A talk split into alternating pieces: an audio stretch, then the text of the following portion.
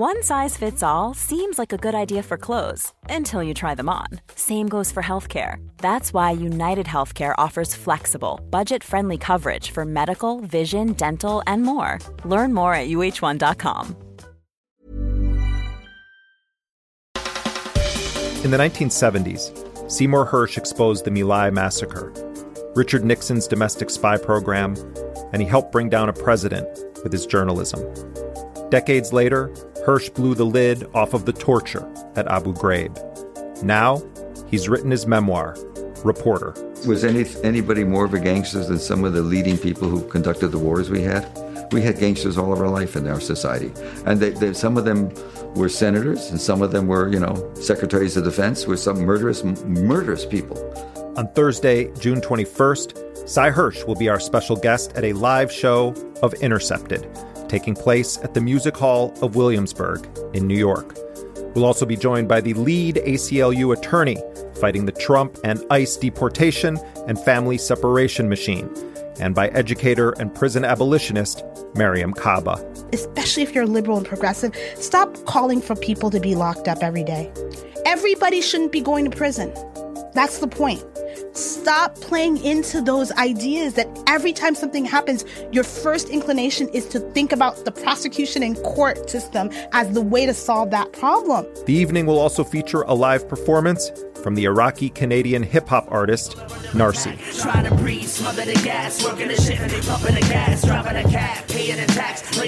Intercepted Live, Thursday, June 21st at 7 p.m. at the Music Hall of Williamsburg. For tickets, log on to theintercept.com slash tickets. That's theintercept.com slash tickets. I don't even think my country me back. Free.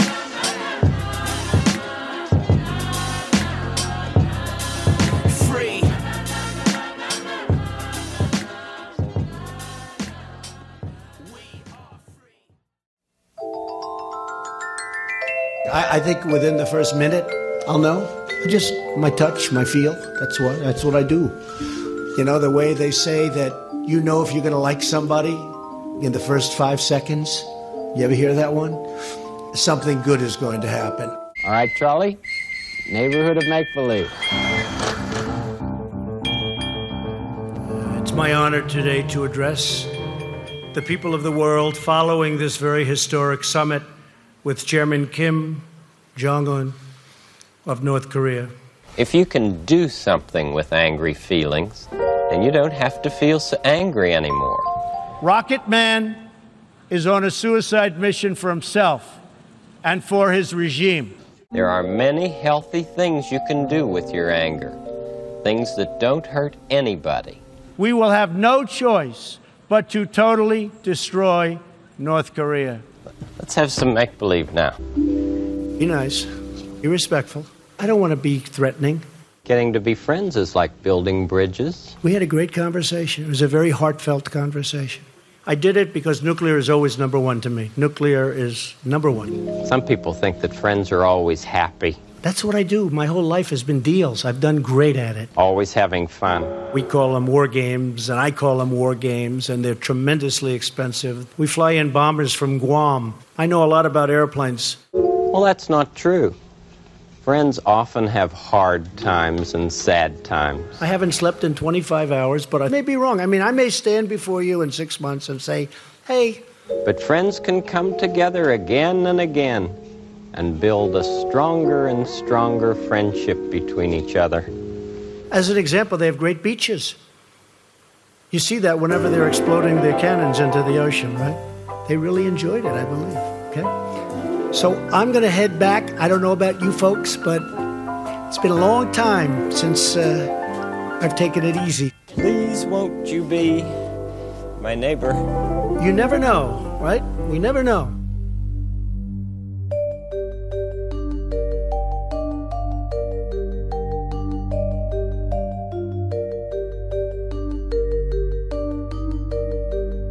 This is Intercepted.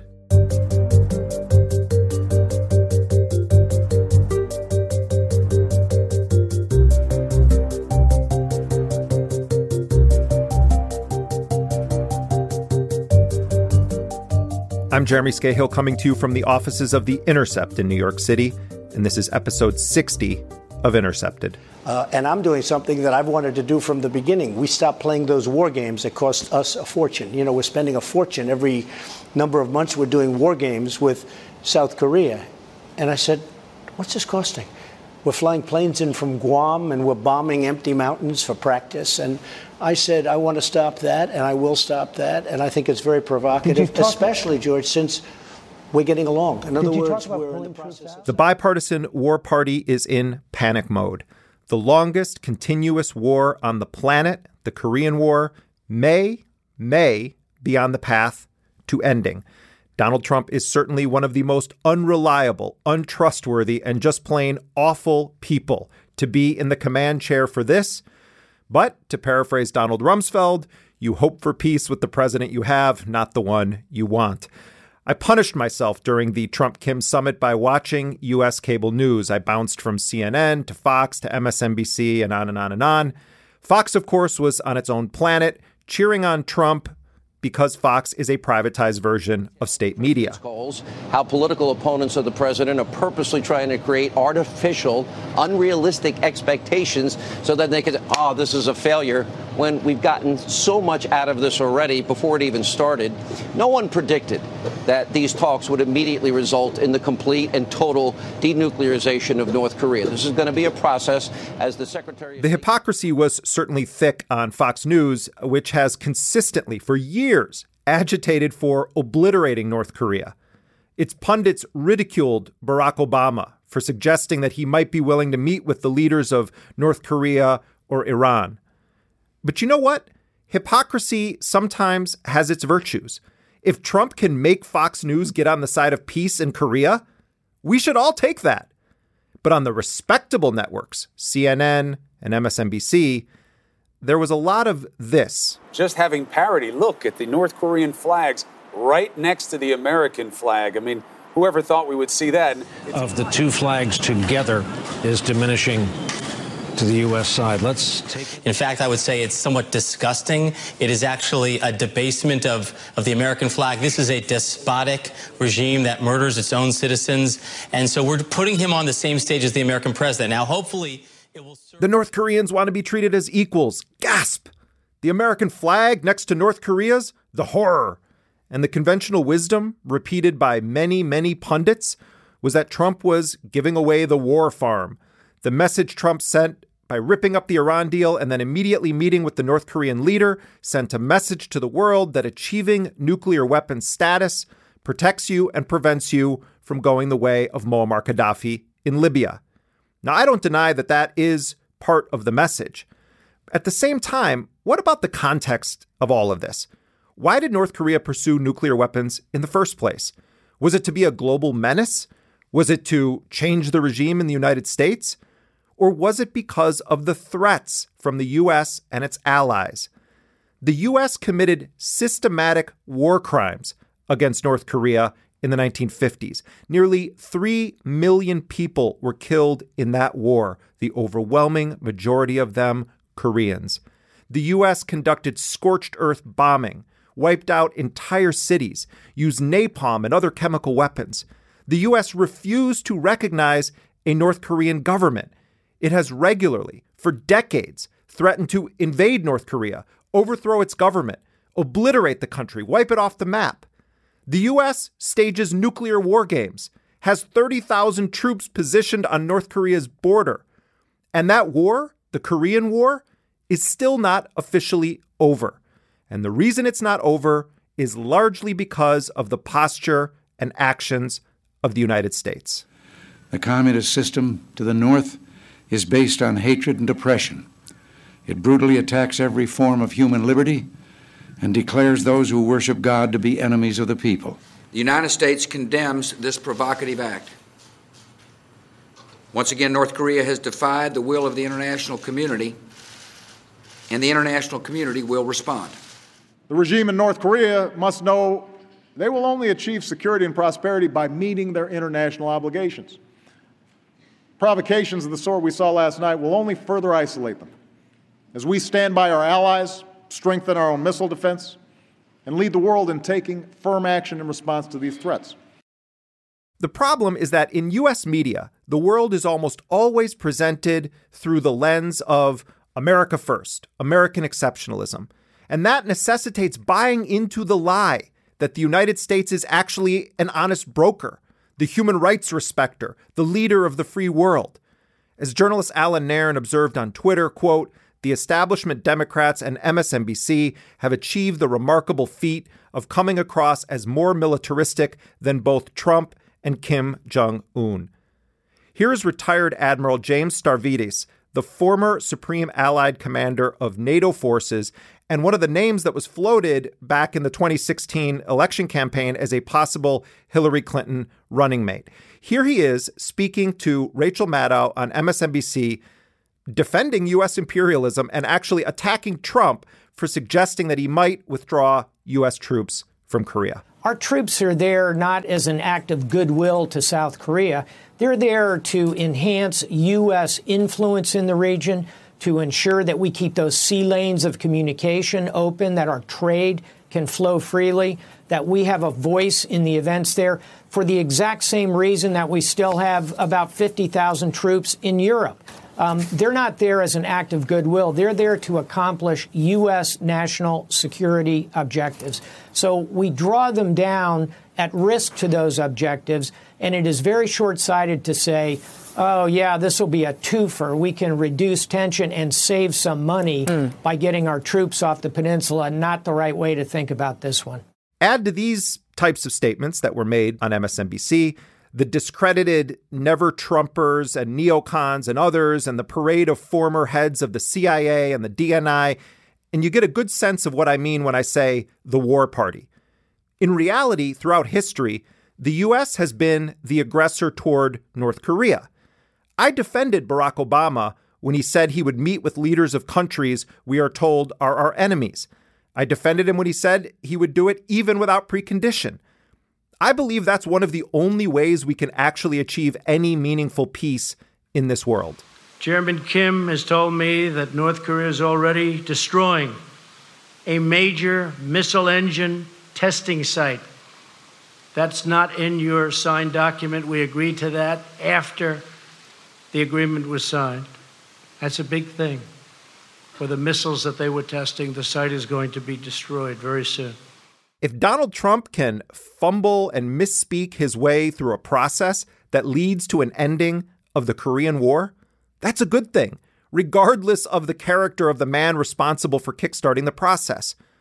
Who are we to stand in the way of the wishes of a majority of people on the Korean Peninsula?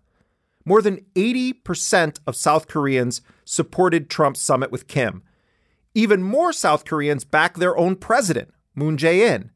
There are even some polls indicating that as much as 70% of the American public supported Trump meeting with Kim. The people who seem most passionately against this process are the Democrats and Republicans who constitute the war party. Yes, there are some dissenting Democrats. But what about the leaders? Senator Chuck Schumer is now threatening more sanctions. Neocons are high fiving the establishment Democrats over their common position that boils down to supporting hostility, hard lines, and ultimately a continuation of the world's longest running war. Any agreement between the United States and North Korea must be permanent. Let us hope this isn't the final chapter in diplomacy with Pyongyang. President Trump and his team must take stock of what's happened what North Korea has achieved, what we have yet to achieve, and pursue again a tougher course. Let's stop with all the pearl clutching over Trump meeting with a dictator. US presidents do that all the time. Look at the disgusting love fest we were subjected to recently when Mohammed bin Salman, the crown prince of Saudi Arabia, visited Washington. Heinous, anti democratic, human rights abusing monarchy, or the Egyptian dictator, General Sisi.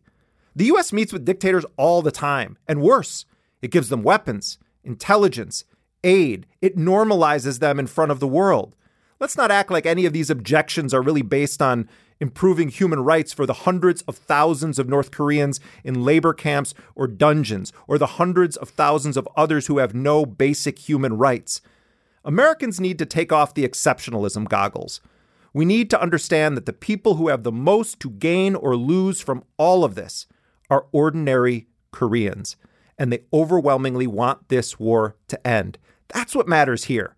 With Moon Jae in in power in South Korea, that peninsula has its best chance in decades to end a war that the United States played a central role in starting and continuing.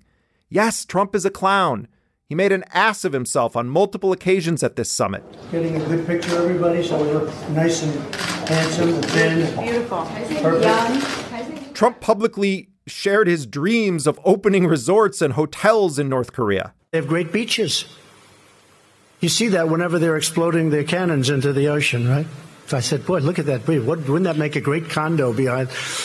And I explained, I said, you know, instead of doing that, you could have the best hotels in the world right there. Think of it from a real estate perspective. You have South Korea, you have China, and they own the land in the middle. How bad is that, right? It's great. At the same time Trump was making these ridiculous statements, he also spoke some truth about the U.S. hostility toward North Korea. It's a very provocative uh, situation when when I see that, and you have a country right next door. So, under the circumstances that we're negotiating a very comprehensive, complete deal, I think it's inappropriate to be having war games. In a way, this reminds me of that now infamous interview, you've heard it a few times on this show, that Trump did with Bill O'Reilly, where he said, There are a lot of killers in the world. A lot of killers. We got a lot of killers. Why, you think our country's so innocent? Sometimes Donald Trump is accidentally right, often for the wrong reasons. But if he can pull all U.S. troops from South Korea, that's a good thing, especially if it's done with the support and counsel and involvement of President Moon. The U.S. has tried belligerence, it's tried threats, it's tried permanent war, it's tried apocalyptic wargaming. Now let's try something different. Let's actually defer to Koreans on what they want and how they believe this war can finally end, and how they believe that the real threats can be eliminated. At the end of the day, Trump is sort of a means to an end for many Koreans who have spent their lives fighting to end the scourge of war, fighting to be reunified with their families. It's not our place to stand in the way.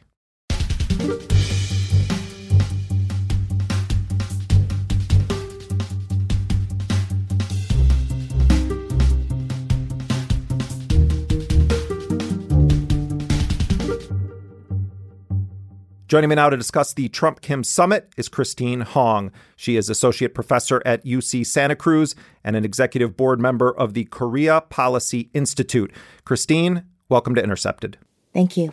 First, just your reaction. What is the significance of not only this meeting, but the document that they signed?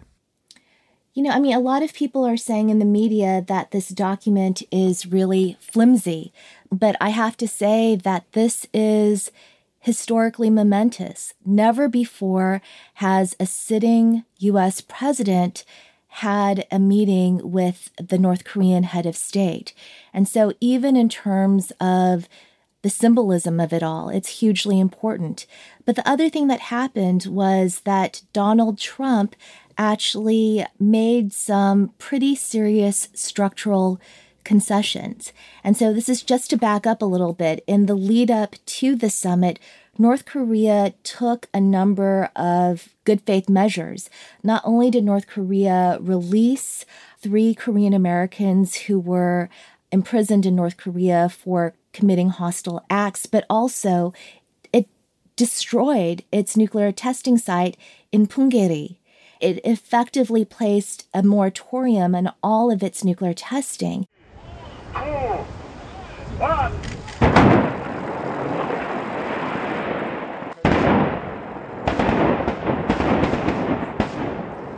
I'm here at North Korea's nuclear test site at Punggye-ri, a place that foreign journalists have never been allowed before. And we are here, the North Korean government says, to witness the destruction of this site. They say it will never be able to be used again. And so we should realize that throughout the Barack Obama presidency, North Korea put forth a measure which has been wrongly attributed in the mainstream media to China and Russia of a freeze for a freeze proposal. And it proposed to the United States during the Obama administration that if the United States suspended its large scale war games with its ally South Korea, that North Korea was willing to suspend its nuclear testing. And we have to understand what these war exercises are. Chuck Hagel under Barack Obama, who claimed that these war exercises were just business as usual. And these war exercises, which are staged annually, they're the largest in the world. They simulate the invasion and occupation of North Korea. They um, simulate a nuclear first strike against North Korea. And they also practice the decapitation of North Korea's leadership. And we cannot imagine the United States being fine with Cuba and Russia conducting these kinds of war exercises off the U- United States coast. And historically, North Korea has said these are incredibly provocative.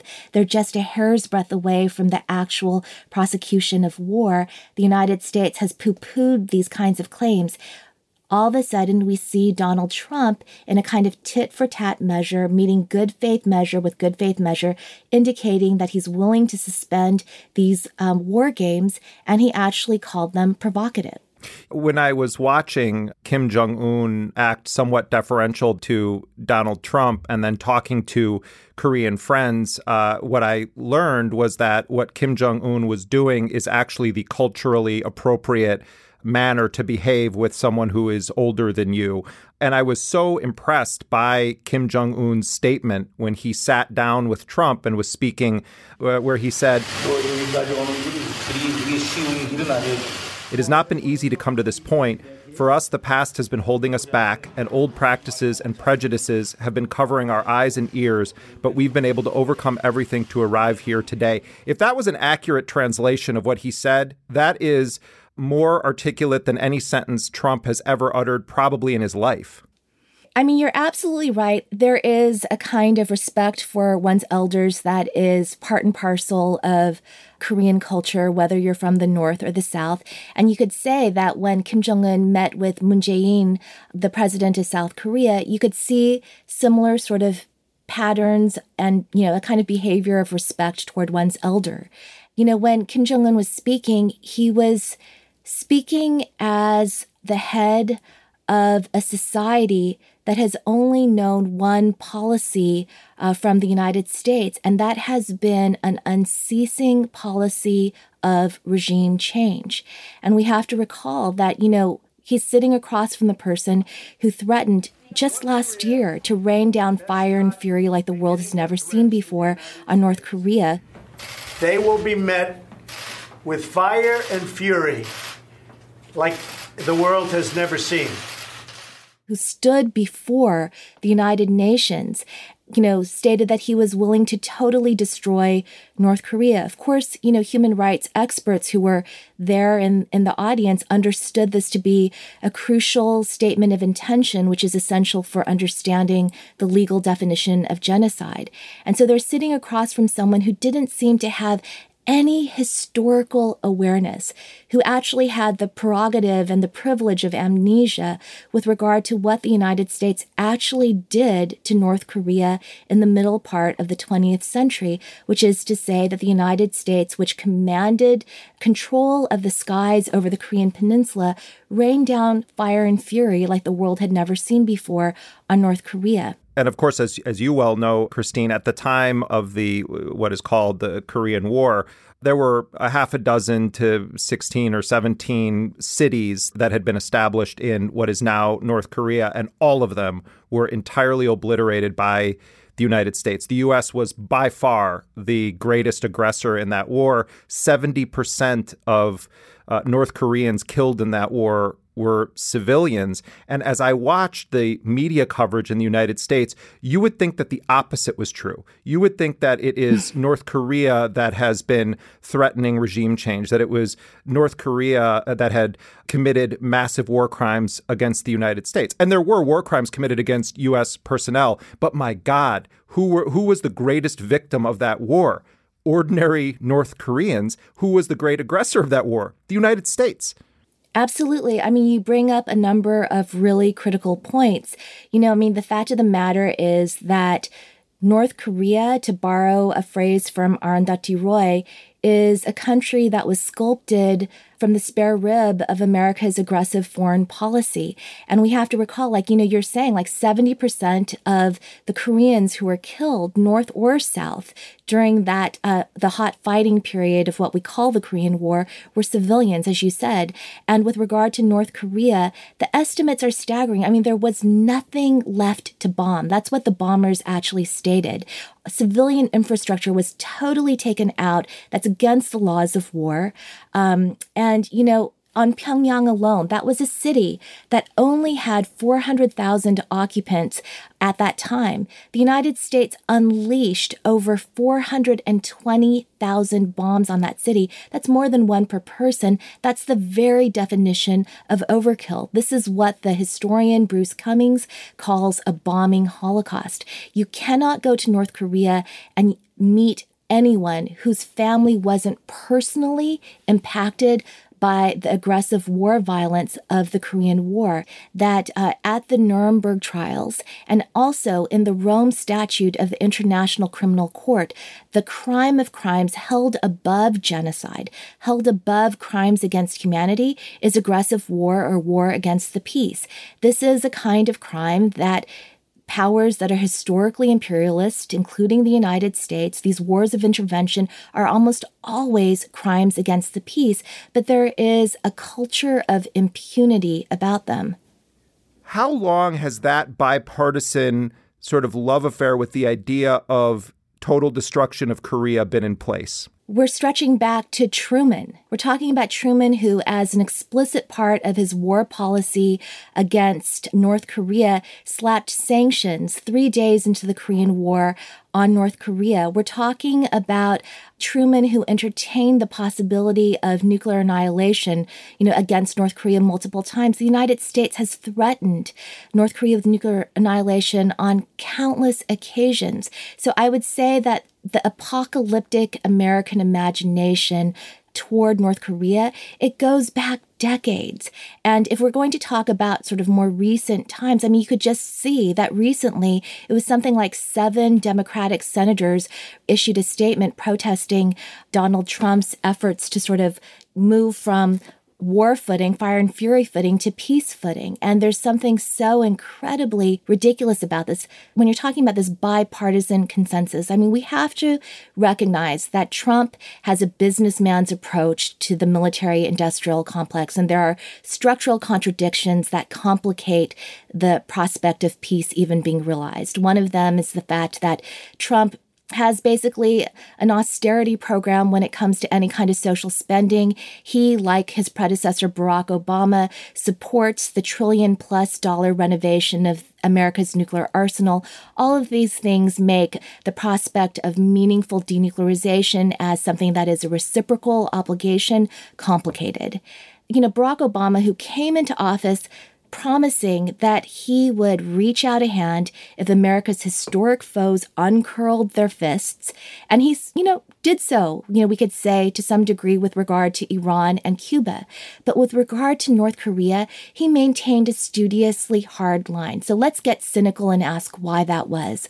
Well, actually, Barack Obama and Hillary Clinton, his Secretary of State, viewed the Asia Pacific region as the signature arena of their foreign policy.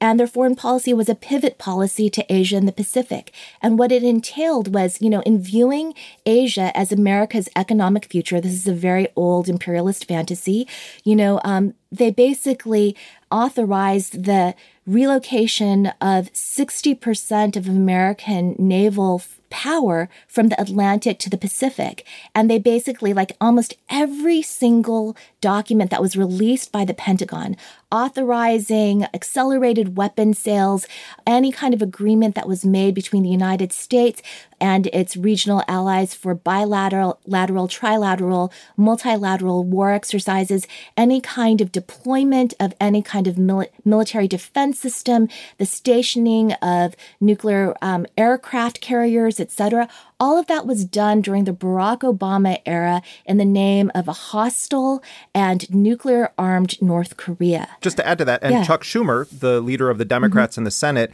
released a very belligerent statement threatening more sanctions and denouncing the Trump Kim summit.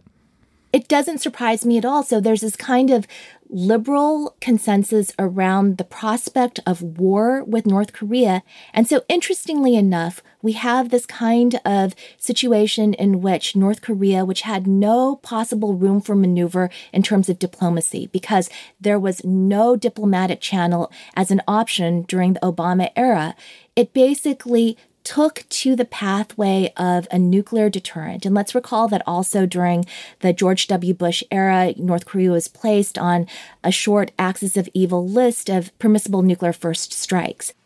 States like these and their terrorist allies constitute an axis of evil, arming to threaten the peace of the world.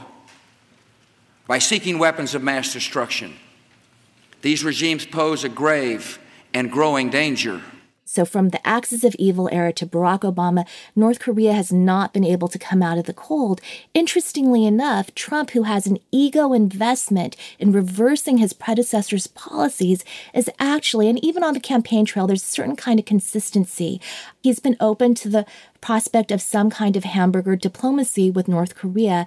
And of course, as you're saying, why isn't this a good thing? The other thing that I'm going to mention too is that you mentioned this kind of cynical use of human rights.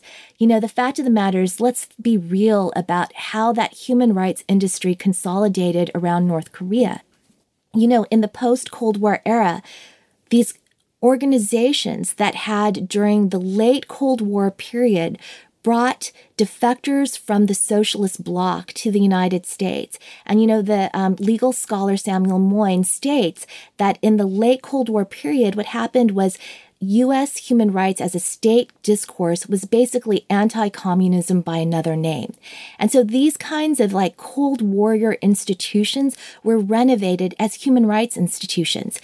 And under the axis of evil policy of George W. Bush, they took a very hard line. And what did they advocate for? These so called human rights organizations, and there was a bipartisan consensus, it was, you know, Democrats and Republicans alike. They were basically advocating for fortified sanctions, sanctions that were meant at targeting the livelihood of people Hmm. right? I mean these these you know sanctions are not meant as a surgical blow against the leadership of any country. They're meant as a sort of general destabilizing strategy a soft war strategy that's aimed at making life so unlivable that in theory they might rise up against their leadership. And so basically sanctions are a humanitarian catastrophe. When you look at sanctions that target leaders or powerful business people in countries, those kinds of economic sanctions are in fact targeted at powerful people. But the kind of sanctions that you're talking about and that were applied to North Korea as they've been applied to Iran, as they were applied to murderous effect in Iraq, the idea is a strangulation policy and it's totally bankrupt. It was it's the bankruptcy of the entire Cuba policy too. The idea you can starve blackmail, threaten, punish people into rising up. There's no evidence that that is an effective policy, and a lot of evidence that it's actually a criminal policy. so called human rights advocates, in their desire to ascribe singular blame to the North Korean leadership, they never take into consideration hostile war policy and how that impacts the livelihood of North Korean people. Well, and of course, we saw John Bolton, who has been one of the absolute most belligerent Americans on earth toward Right. North Korea. When Kim Jong chol visited the White House recently, one of the uh, most senior and high ranking uh, officials in North Korea, John Bolton, we understand, was not allowed into that meeting, but Bolton certainly was sitting there with Trump and Kim Jong un. And there was some speculation that both he and Mike Pence sought to derail this whole process by raising the specter of Libya and engaging in somewhat uh, outright hawkish rhetoric. But does it concern you that there, there seems to be this radical disconnect? You have Trump, who seems to be going in one direction, and then you have John Bolton, who is his national security advisor and one of the most sort of villainous hawks, pugnacious individuals in the world on North Korea. Also seated at that table was Choi Sun-hee, who is North Korea's foreign minister. And um, what she stated in a statement that actually just sort of enraged initially Donald Trump was basically that Mike Pence was a political dummy and that the discussion of, you know, the Libya model was meant to derail any sort of discussion of denuclearization and peace. The fact of the matter, though, is if we were to put ourselves in North Korea's shoes, who would you rather have at the negotiating table? Would you rather have someone who has no power whatsoever, like Rex Tillerson, who doesn't command the confidence of the American president? Or would you rather actually have your worst possible enemy? You know, and North Korea in just recent weeks has actually referred to Bolton as repellent, you know, a kind of characterization that I think that many Americans would agree with. But they would rather have that repellent member of Trump's war cabinet there at the peace table than someone who who can't make anything happen. Right. And the role of Moon Jae-in is oh, yeah. is very seldom discussed or gone into in detail in U.S. news coverage that I've seen. I mean, I was up uh, all night during the summit watching this, and it, it seems to me that Moon Jae-in should be getting a tremendous amount of the credit for even getting to the, the world to a point where an American president can be talking to the leader of North Korea, something that has face to face, something that has never happened in the history of these two countries. This is not the first time that we've seen the leaders of the two Koreas when there's been a liberal in the Blue House in Seoul. It's not the first time that we've seen an attempt by the leaders of Korea to actually effect some kind of rapprochement, to effect some kind of reconciliation, to actually march toward peace only to be stymied and obstructed by the United States. So there's always been this triangulated relationship. And let's keep in mind that South Korea is semi sovereign at best. Um, in times of heightened war crisis, South Korea actually doesn't even command its own military forces they go under the command control of the United States. Also, according to the terms of the Korean War Armistice Agreement, all foreign powers were supposed to remove their forces within a reasonable window of time. China removed its forces within about five years' time. The United States to this day stations roughly 30,000 forces south of the DMZ. It operates approximately 80 military installations according to a series of mutual defense treaties and a status of forces agreement. The United States can at and at will use any South Korean base. And so South Korea is really semi-sovereign at best, but we see the South Korean leader moving forward as a proponent of peace, and we have to ask why. Well, we have to realize that his neoconservative, corrupt, and neoliberal predecessor who basically wielded this draconian national security law in South Korea against the South Korean people, who basically pushed through a series of neoliberal policies that placed the South Korean people, their lives at risk, made them vulnerable en masse and who also, in lockstep with Barack Obama, who is friends with every single hawk in the Asia Pacific region, actually maintained a hardline posture toward North Korea. What happened was the South Korean people in 2016 took to the streets in millions in these candlelight protests. They filled the streets and they called for her ouster. Place is packed here in downtown Seoul. There are people of all ages. You have families, you have children, you have a remarkably large amount of, of high school students and, and university students, and then, of course, going all the way up to the elderly. So all ages, but just one simple message down with Park. She was ousted. She's now sitting in prison. And in the snap election, Moon Jae-in was elected. He was elected to push for peace. He has an 85% approval rating in South Korea for his North, North Korea policy.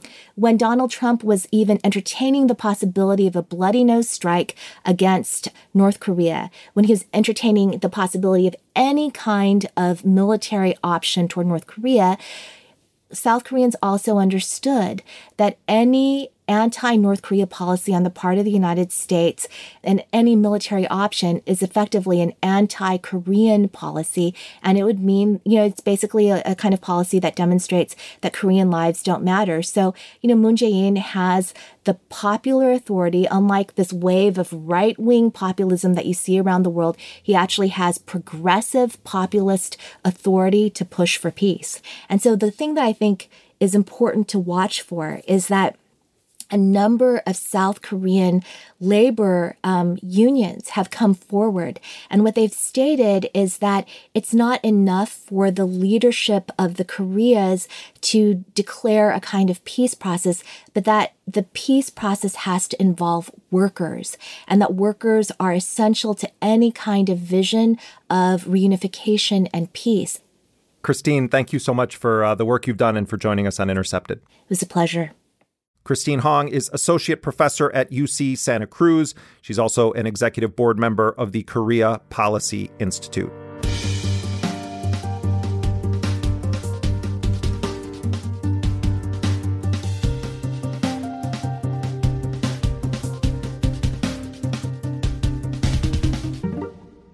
One of my favorite big picture thinkers on issues of war is Tom Engelhardt. He is the editor of the popular website tomdispatch.com. He publishes many authors, some of which you've heard on this show, among them Professor Alfred McCoy, military historian Andrew Bacevich. Tom also edits books and writes them. And he has a new book out just in time for summer. It's called A Nation Unmade by War. In it, Tom argues that despite having a more massive, technologically advanced, and better funded military than any other power on the planet, the United States has won nothing and that includes in the past decade and a half of unending wars across the greater Middle East and parts of Africa. Tom argues that these constant U.S. wars have only contributed to a world growing more chaotic by the second. We asked Tom to adapt the introduction of his new book into an essay for us. Here is Tom Engelhardt. The cost of America's war on terror from September 12, 2001 through fiscal year 2018. A cool $5.6 trillion. On average, that's at least $23,386 per taxpayer. In reality, the costs of America's wars are incalculable and still spreading in the Trump era. Just look at photos of Ramadi or Mosul in Iraq, Raqqa or Aleppo in Syria, Sirte in Libya or Marawi in the southern Philippines. Those views of mile upon mile of rubble, often without a building still standing untouched, should take anyone's breath away. Some of those cities may never be fully rebuilt. Try to put a price on them. And how could you even begin to put a dollars and cents value on the larger human costs of those wars? The hundreds of thousands of dead, the tens of millions of people displaced in their own countries or sent as refugees, fleeing across any border in sight. How could you factor in the way masses of uprooted peoples in the greater Middle East and Africa are unsettling other parts of the planet? In the end, what might be the cost of that? How would you project us around the world as president? It really depends upon how the, our nation conducts itself in foreign policy. If we're an arrogant nation, they'll they'll resent us. If we're a humble nation but strong, they'll welcome us. And uh, our nation is uh, stands um, stands alone right now in the world in terms of power, and that's why we've got, we've got to be humble, and uh, and yet project strength in a in a way that promotes freedom. So I don't, I don't, I don't think they'll look at us in any way other than what we are. We're a freedom loving nation, and if we're an arrogant nation, they'll, they'll. Even on a budget, quality is non negotiable. That's why Quince is the place to score high end essentials at 50 to 80% less than similar brands. Get your hands on buttery soft cashmere sweaters from just 60 bucks, Italian leather jackets, and so much more. And the best part about Quince, they exclusively partner with factories committed to safe, ethical, and responsible manufacturing. Elevate your style without the elevated price tag with Quince. Go to quince.com slash upgrade for free shipping and 365-day returns. Hiring for your small business? If you're not looking for professionals on LinkedIn, you're looking in the wrong place. That's like looking for your car keys in a fish tank. LinkedIn helps you hire professionals you can't find anywhere else, even those who aren't actively searching for a new job but might be open to the perfect role. In a given month, over 70% of LinkedIn users don't even visit other leading job sites. So start looking in the right place. With LinkedIn, you can hire professionals like a professional. Post your free job on linkedin.com slash achieve today. View us that way, but if we're a humble nation, they'll respect us.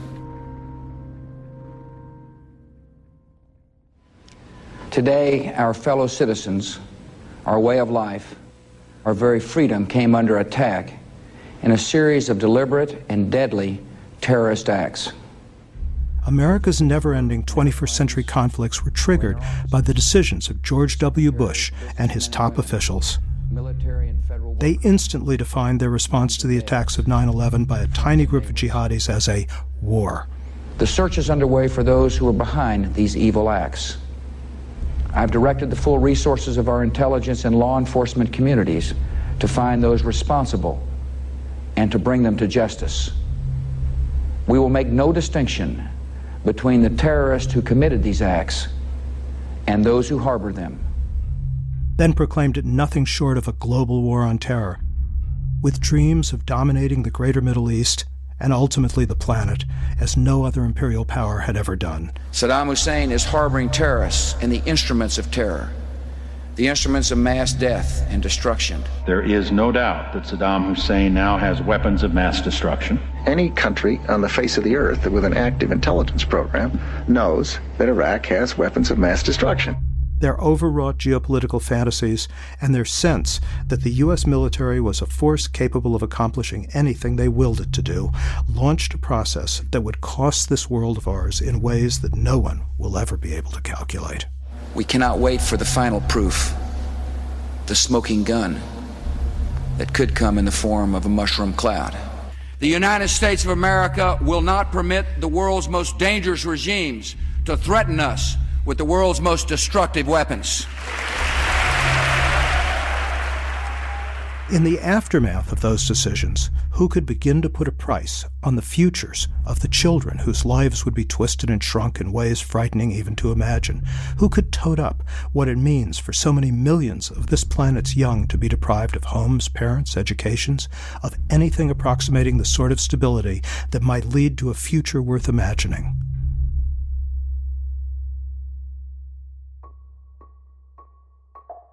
Though few may remember it, I've never forgotten the 2002 warning issued by Amr Moussa, then head of the Arab League. That September, he predicted that an invasion of Iraq would open the gates of hell. But we'll continue to work to avoid a military confrontation or a military action because we believe that it will open the gates of hell in the Middle East. Two years later, in the wake of the actual invasion and the U.S. occupation of that country, he altered his comments slightly. The gates of hell, he said, are open in Iraq. His assessment has proven unbearably prescient, and one not only applicable to Iraq. Fourteen years after that invasion, we should all now be in some kind of mourning for a world that won't ever be. It wasn't just the U.S. military that passed through those gates to hell. In our own way, we all did. Otherwise, Donald Trump wouldn't have become president. I don't claim to be an expert on hell. I have no idea what circle of it we're now in, but I do know one thing. We are there.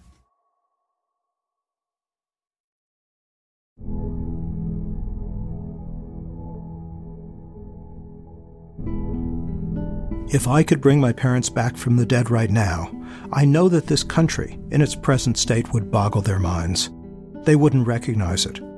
If I were to tell them that just three men, Bill Gates, Jeff Bezos, and Warren Buffett, now possess as much wealth as the bottom half of the U.S. population of 160 million Americans, they would never believe me.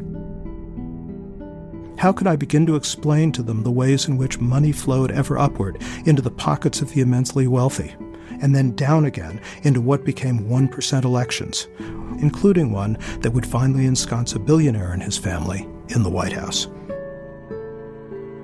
How would I explain to them that leading congressional Democrats and Republicans couldn't say often enough that this country was uniquely greater than any that had ever existed, but none of them could find the funds, some $5.6 trillion for starters, necessary for our roads, dams, bridges, tunnels, and other crucial infrastructure? And this on a planet where what the news likes to call extreme weather is increasingly wreaking havoc on that same infrastructure. My parents wouldn't have thought such things possible. Not in America.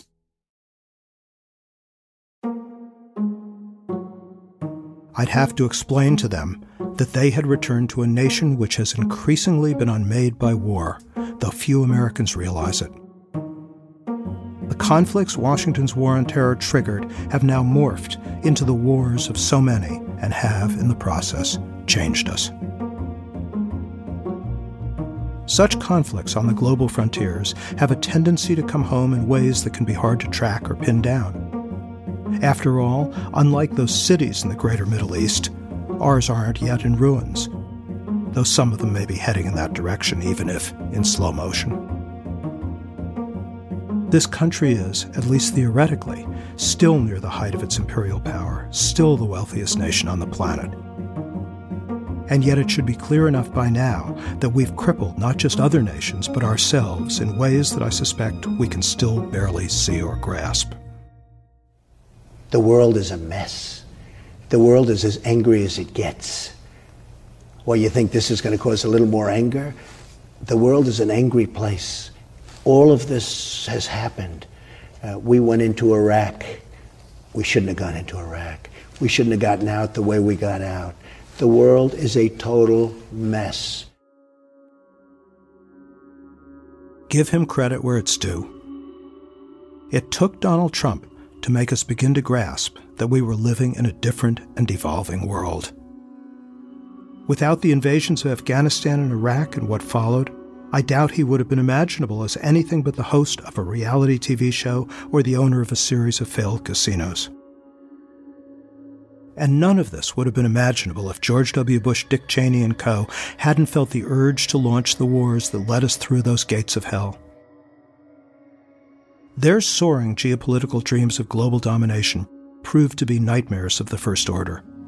They imagined a planet unlike any in the previous half millennium of imperial history in which a single power would basically dominate everything until the end of time.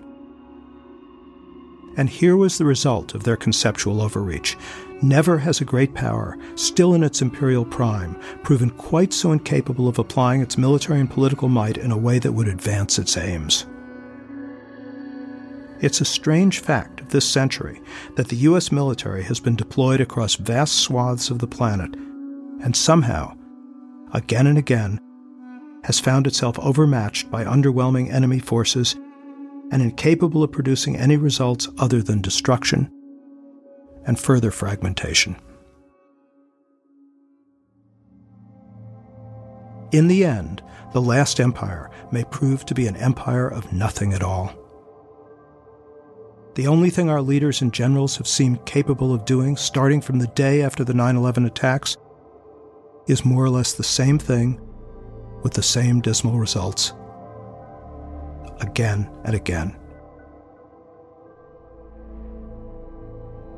The U.S. military and the national security state that those wars emboldened have become a staggeringly well funded blowback machine.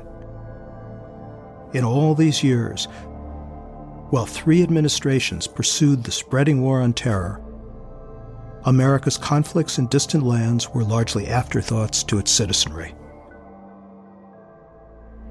Once the invasion of Iraq occurred, the protests died out, and ever since, Americans have generally ignored their country's wars, even as the blowback began.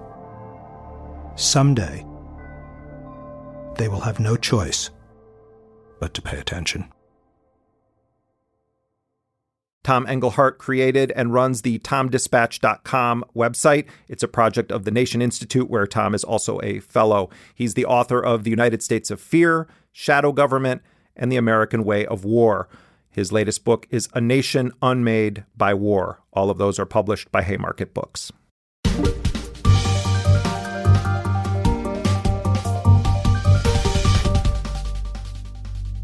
Remember back in December, the Republican tax bill eliminated Obamacare's individual mandate, but GOP leaders are far from finished.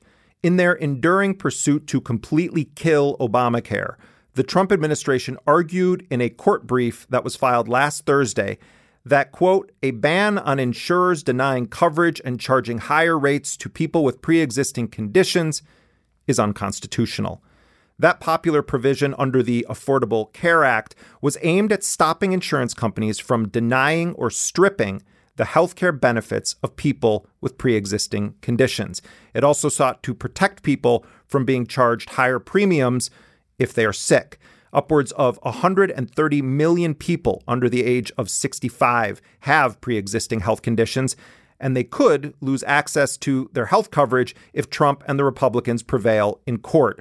According to the nonprofit healthcare policy group, the Kaiser Family Foundation, this lawsuit creates more uncertainty for insurers who may respond by increasing premiums.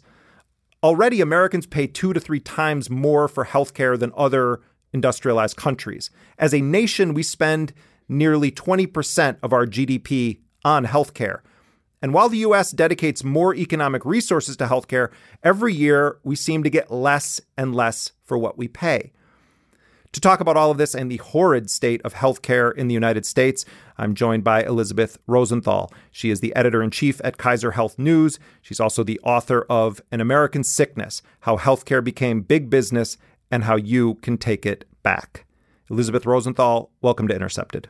Thanks for having me. You know, I, I have been trying to find for years an example of another nation, industrialized nation on earth that has had demonstrations against healthcare as we've seen in this country.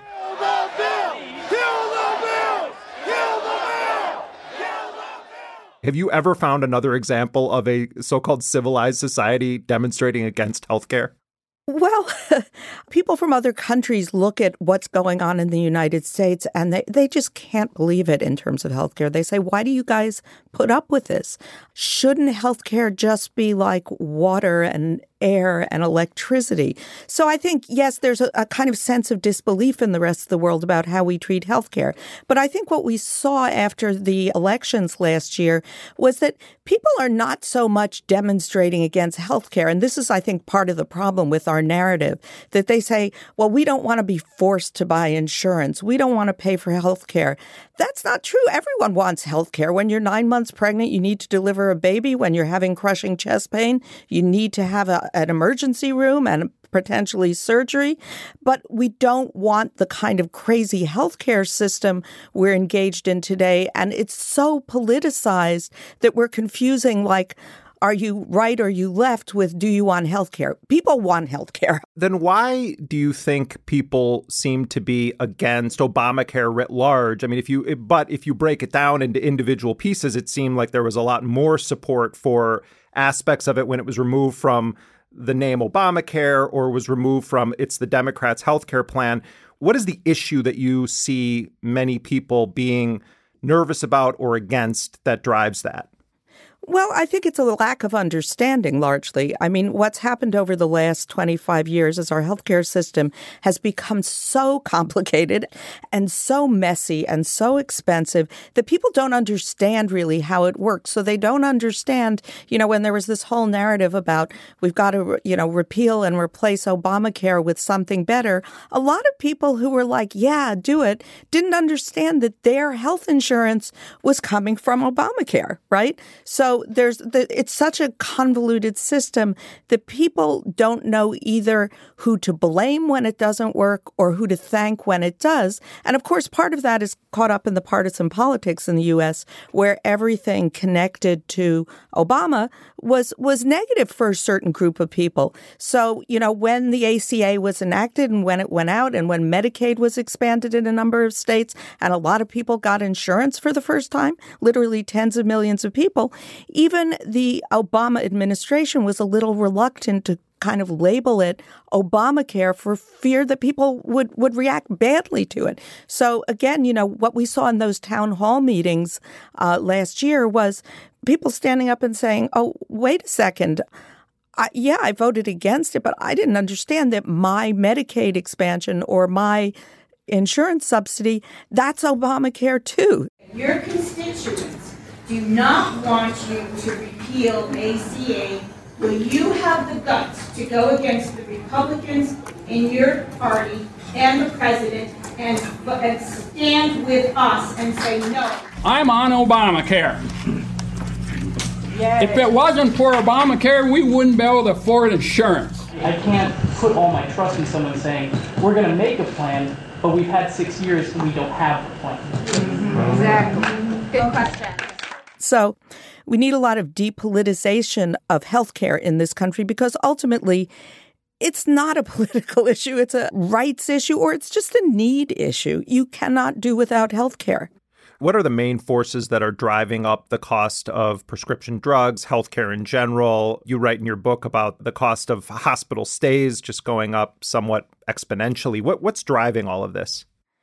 Well, we trust in the market to price healthcare in this country, and it, it isn't a market. You know, we like to say it's a market, but of course, you look at hospital bills $3,000 for a screw, $15,000 for an infusion of an antibiotic.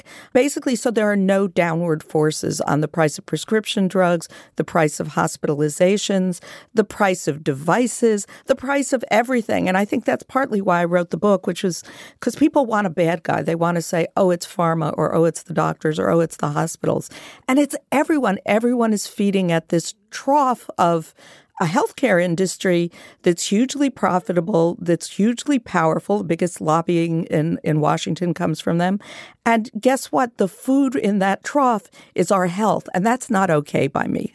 What's the status of the Republican slash uh, Trump administration effort to totally demolish Obamacare? Because it, it, they they weren't able to to run the deck completely, but it seems to be something that uh, many Republicans on the Hill and within the Trump administration are interested in. What's the status of that?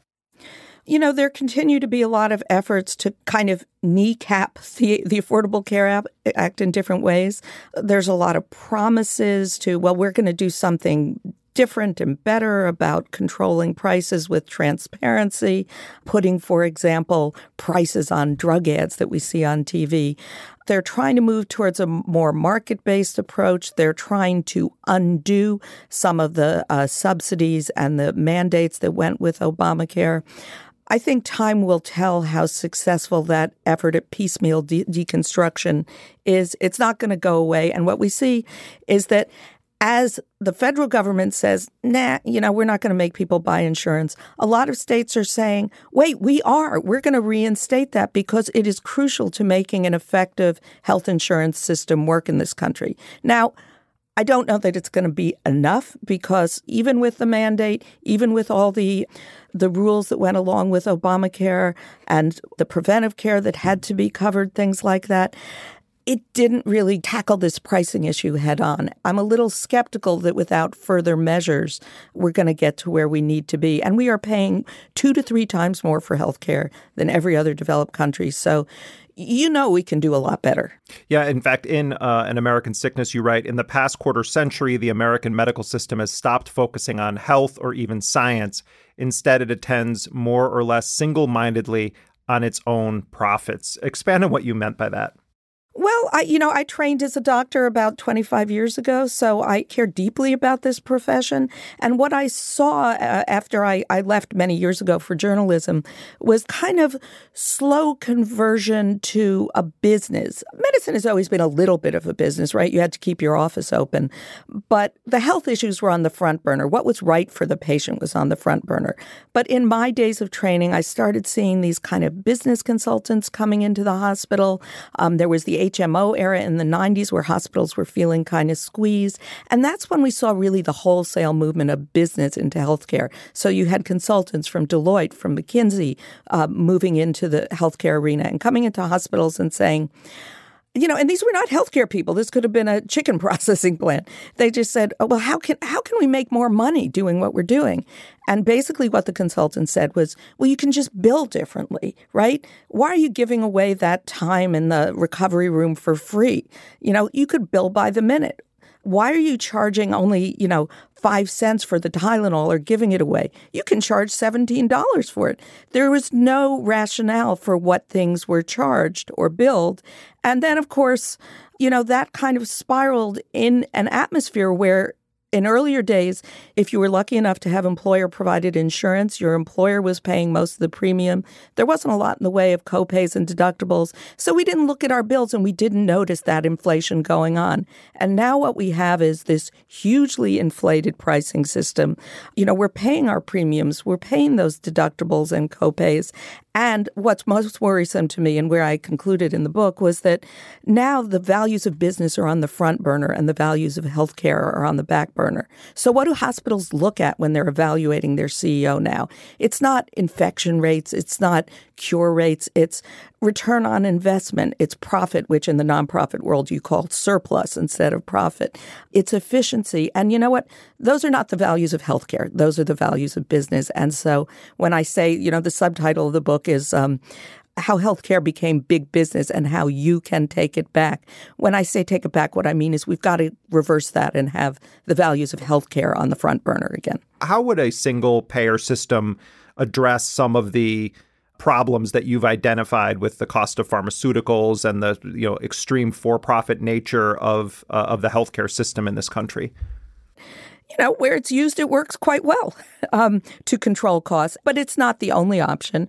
I mean, basically, the way it works is to say, okay, if there's one big payer, the government, or maybe we could even look at a kind of modified single payer in Medicare, they have incredible bargaining power. So it brings down the price of pharmaceuticals. It also brings down the prices of things like hospitalization. I mean, Medicare has set rates for hospitalizations, and they are far, far lower than what's paid in the commercial market. You know, hospitals may say, oh, they don't pay us enough. We can't exist this way. You know, Medicare uh, says, well, no, we're paying you cost plus. We're paying you what we think it costs to deliver the care plus a profit. So, you know, where between those two extremes will uh, a single payer would fall, I'm not quite sure. On the other hand, when hospitals say to me, "Oh, you know, we're we're losing money or we're troubled, you know, we need we need to be paid much more," go into your local hospital, look at the, you know, the marble in the lobby and the art. For the most part, there are struggling hospitals, but for the most part, our big hospital systems do not look like struggling institutions. They look like um, good businesses, which they are. Right. Uh, one of the the striking parts of your book was you were you were writing about fee schedules in, in a variety of countries: Germany, Japan, Belgium, and uh, this is uh, a quote from your book. It is efficient. In the United States, doctors spend one sixth of their time on administration and medical practices to hire extra staff to wrangle with insurers. A sonogram of the heart costs anywhere from a thousand to eight thousand dollars in the United States. The 2014 negotiated fixed price in Japan and Belgium was under $150. Talk about that system and how it, it could work in the US. The divergence is so striking. I mean, so many things that in our country have literally like doubled, tripled, quadrupled in price have gone down just manifold in other countries. And why is that? It's because in a lot of other countries, and I'll point out that these are not all single payer countries, Belgium is not, but there is price setting. Japan happens to be a single payer country, and this just shows how meaningless the word is in and of itself. Japan is single payer, but hospitals and doctors are private.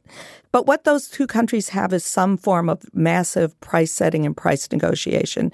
And they they use some pretty interesting logic in that. For example, in Japan, they'll say, okay, if something new whiz bang technology comes on the medical market, you can charge a lot for it. We're going to discuss with you what it's worth and negotiate a price, but you can you can get really good money for that. But guess what? As it gets older, it has to go down in price because that's the way markets should work because an MRI or sonogram of the heart which was, you know, revolutionary when I was training, yeah, they're pretty commonplace now. You can do them by the bedside. And so yeah, maybe there are some machines that are the newest iteration, but most people don't need those, so we're not going to pay for them. And I think that's something we have been allergic to doing in this country. And just that notion of as drugs get older, as technology gets older, the price should go down, as it does in every aspect of our lives. The opposite happens in American healthcare, and that makes us exceptional, unique, and kind of suckers, I think. Given that you've studied this for so long and you yourself uh, went to uh, medical school, what would be a plausible scenario for U.S. healthcare, understanding the uh, politics in Washington, that would have the biggest, that would make the biggest impact for the better, in your view, or that would improve the quality and cost of healthcare for a lot of people in this country? I would say the first thing I think we could potentially tackle is drug pricing because, you know, in polling, that's what people feel. They want the government to do something about drug prices. Personally, I think it will be a winning issue for either party if they do it. You know, we have seen bipartisan bills that, for example, would allow importation from Canada. Um, we've seen a lot of state bills bubbling up now saying we're going to allow our citizens to import from Canada. We're going to review drug price hikes and try and see if we feel they're justified. Again, these are kind of fledgling efforts, but they're they're gathering steam. There are so many different ways we could move. We could, for example, start lowering the age of Medicare. That would work. People, by and large, are satisfied as patients with Medicare and they don't have these extreme out of pocket costs. Doctors traditionally didn't like Medicare payments. We crossed a bridge last year when the majority of the doctors, for the first time, said they would they could live with a Medicare buy in or Medicare for all system.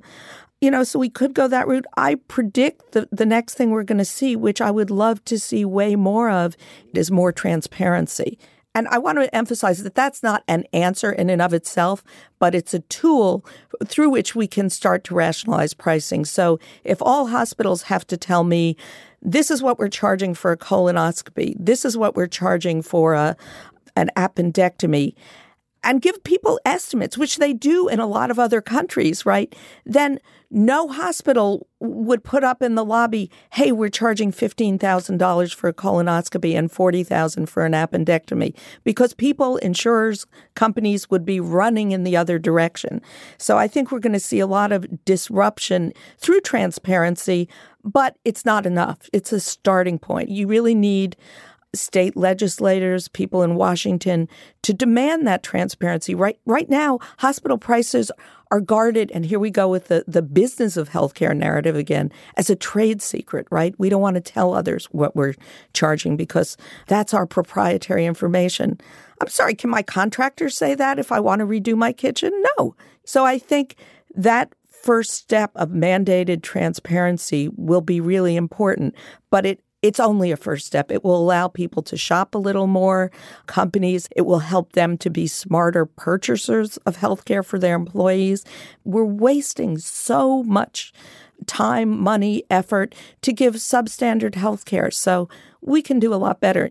Indeed. Well, Elizabeth Rosenthal, thank you very much for your work, not only at Kaiser Health News, but also uh, before that, deep investigations at the New York Times. I encourage everybody to read that series, Paying Till It Hurts. Elizabeth Rosenthal, thank you very much for joining us. Thank you.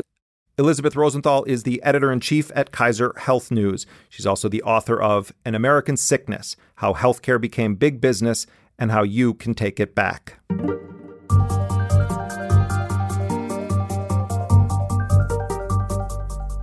To end today's show, we're going to hear from one of Lebanon's most celebrated independent musicians. I'm talking about Yasmine Hamdan. She's something of an icon in the Middle East ever since the days of her hugely popular band Soapkills, which she co founded in the late 90s in Beirut at the end of that country's civil war. Her indie band was one of the first in the region to experiment with combining traditional Arabic music with electronic pop and folk music. And you may have seen Yasmine Hamdan in a memorable scene in the Jim Jarmusch film, Only Lovers Left Alive.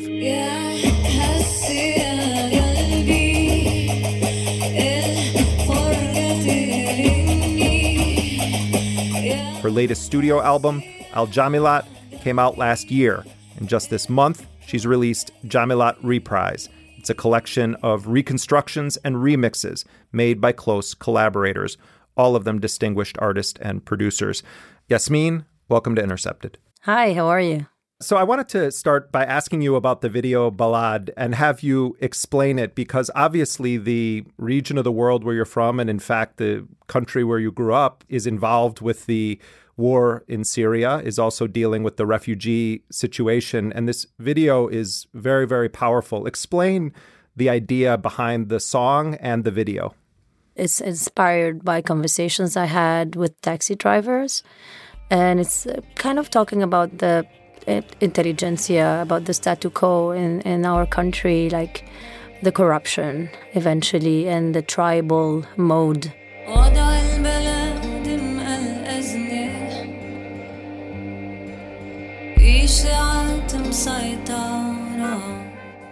Because in Lebanon, the government is not so present, so you have those families that's been that been around since years, and, you know, funny enough, people who made the Civil War 40 years ago, they're still in power. So these people ha- are sucking the blood of, of yeah, the citizens.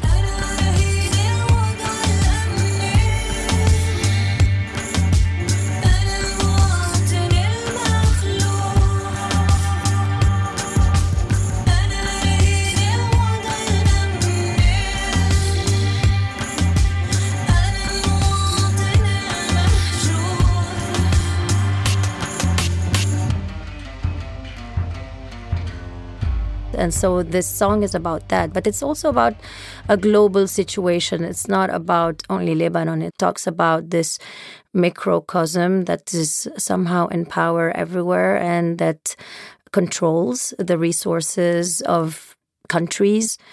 It's a global thing. It's uh, something about the world today.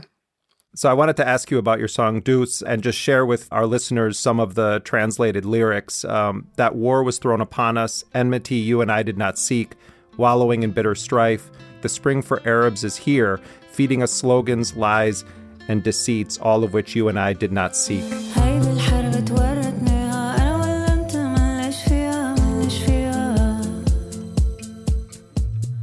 Talk about what you're saying in this song.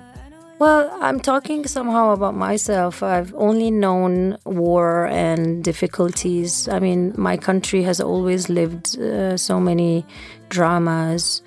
And I've been hoping for a better future. And every time you hope and you, you are deceived, but somehow I always search for hope. So this song is about hope. It's about finding the light in the middle of this darkness.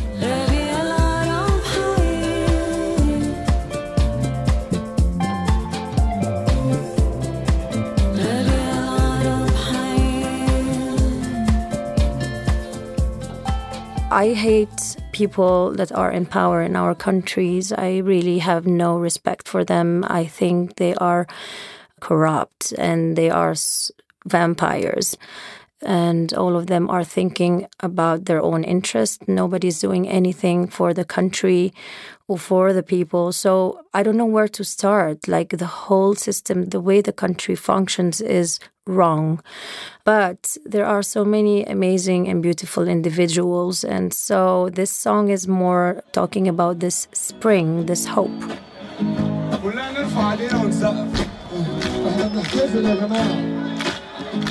You, um, when you talked about the spring, I, I know a lot of people in the Arab world were, uh, and in Muslim countries, were very, very excited and energetic, and so many young people came into the streets.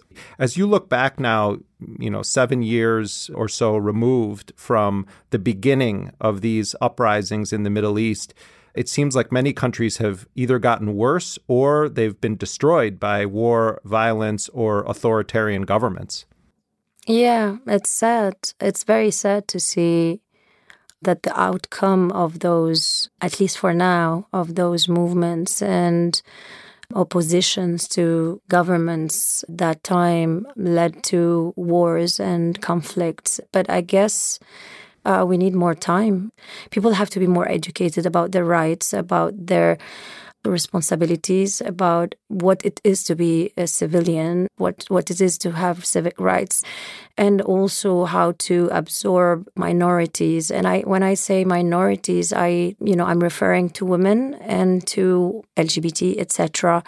And I mean, we are struggling to be all united and work together in order to create change. And I don't think a change is possible without everybody involved. And so, what I see today is a struggle between people who want change and who are working for constructing a better uh, future and other people who just are regressing. And we have a lot of men in power today in the middle east.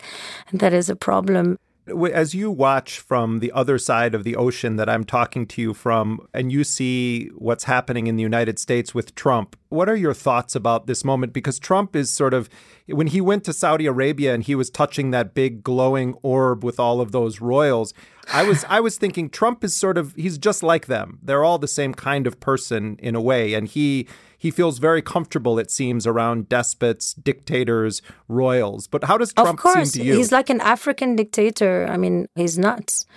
I don't understand. I mean, where he comes from, but what I see is a guy whose whose heart is somewhere not existing somewhere. I have no idea why he was elected, and some people explain to me. Sometimes it's uh, surreal. It's like a TV reality show. I follow him as if he was a comedy actor. I mean, but I also have uh, a lot of fear of the consequences of his actions. Uh, when I saw him with in Saudi Arabia doing this thing, it, it looked like I don't know a, a futuristic bad Serie B movie. Uh, but I knew that this was going to bring bad, you know, things in the region, and it was right. I mean, a few weeks later, you know, we had problems, and you had the Gulf crisis. President Trump has sided with Saudi Arabia and its Arab partners against Qatar in a diplomatic dispute that is isolating Qatar and threatening Gulf cooperation.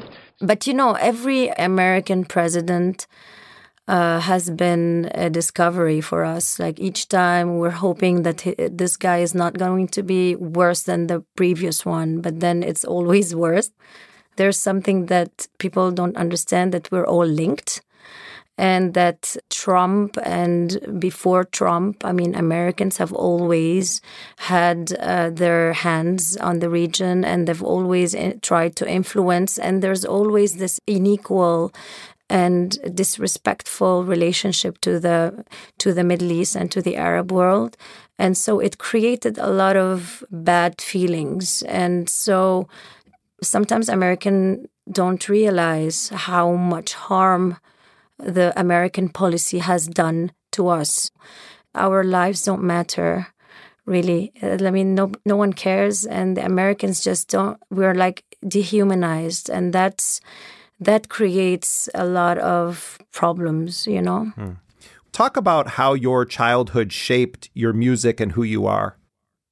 There was no narrative in my childhood, so hmm. I didn't go to one school. I didn't grow up with a bunch of kids, and I don't feel like I belong to one only one place. I've always felt like somebody who's an insider outsider coming in like a guest living adopting things that allows me to, when I sing and compose my music, to feel the need to bring into my music different influences and different people I also don't like it when it's just precisely like when you feel the identity of the music. I mean, at least for me, I feel like I want this to be a little bit more abstract. Uh, I want people to guess is this Arabic? Is this not Arabic? Is this this or that? Because the fact that you can question also allows you to have different people from different culture to eventually be able to project themselves or identify to this music and this music can have different colors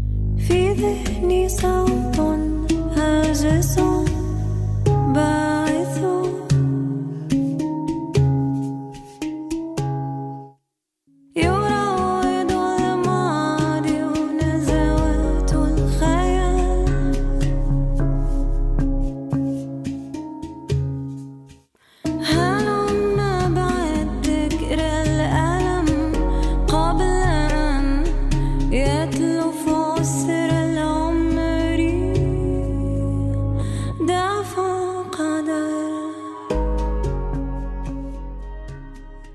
when you get on stage and you are performing, you know, I'm sure it's different in different places, but what is the vibe, the environment that you try to create in your performances?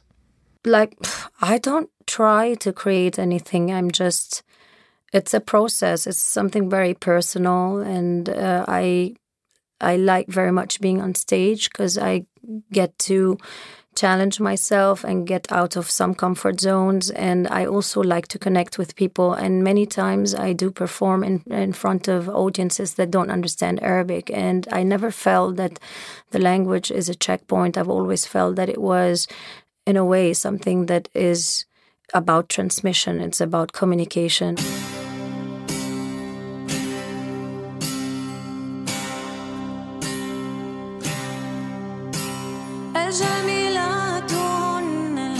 Actually I never listen to music by listening to the lyrics. I listen to the emotion. I listen to the what it gives me. It's a sensual thing. So I try to communicate this sensuality through the music and through the artistic proposition. When I perform in front of audiences that speak Arabic, okay, there's the dimension of lyrics. And I do have a lot of hints, a lot of humor, and I do mix politics sexuality, etc. Things that really I care about.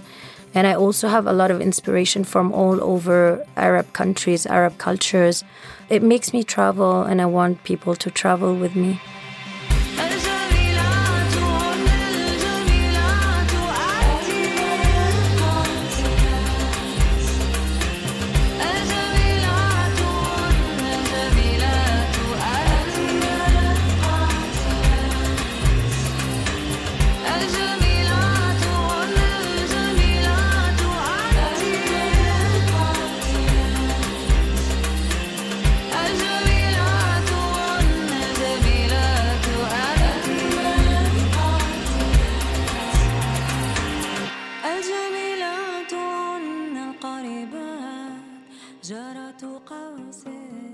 Well, Yasmine Hamdan, we uh, we all really appreciate your music and also your ideas, your creativity, and your principles. So thank you so much for being with us. Thank you. Yasmine Hamdan is a much celebrated international artist, singer, songwriter. She is originally from Lebanon, but she's lived in many countries. Her latest albums are Jamilat and Jamilat Reprise. Make sure to check out and support her work. And that does it for this week's show. Once again, remember, Thursday, June 21st, 7 p.m., we are having a live edition of this program, Intercepted. It's at the Music Hall of Williamsburg. More information can be found on that at theintercept.com slash tickets. That's theintercept.com slash tickets. If you are not yet a sustaining member of Intercepted, log on to theintercept.com slash join. You can also check out our Twitter feed, which is simply at Intercepted. Intercepted is a production of First Look Media and The Intercept. We're distributed by Panoply. Our producer is Jack D'Isidoro, and our executive producer is Lital Molad. Laura Flynn is associate producer. Elise Swain is our assistant producer and graphic designer. Emily Kennedy does our transcripts. Rick Kwan mixed the show. Our music, as always, was composed by DJ Spooky. Until next week, I'm Jeremy Scahill.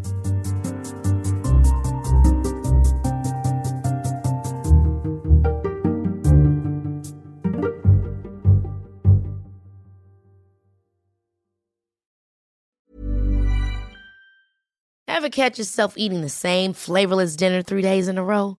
Dreaming of something better? Well, HelloFresh is your guilt-free dream come true, baby. It's me, Keke Palmer. Let's wake up those taste buds with hot, juicy pecan-crusted chicken or garlic butter shrimp scampi. Mm. Hello Fresh. Stop dreaming of all the delicious possibilities and dig in at HelloFresh.com. Let's get this dinner party started.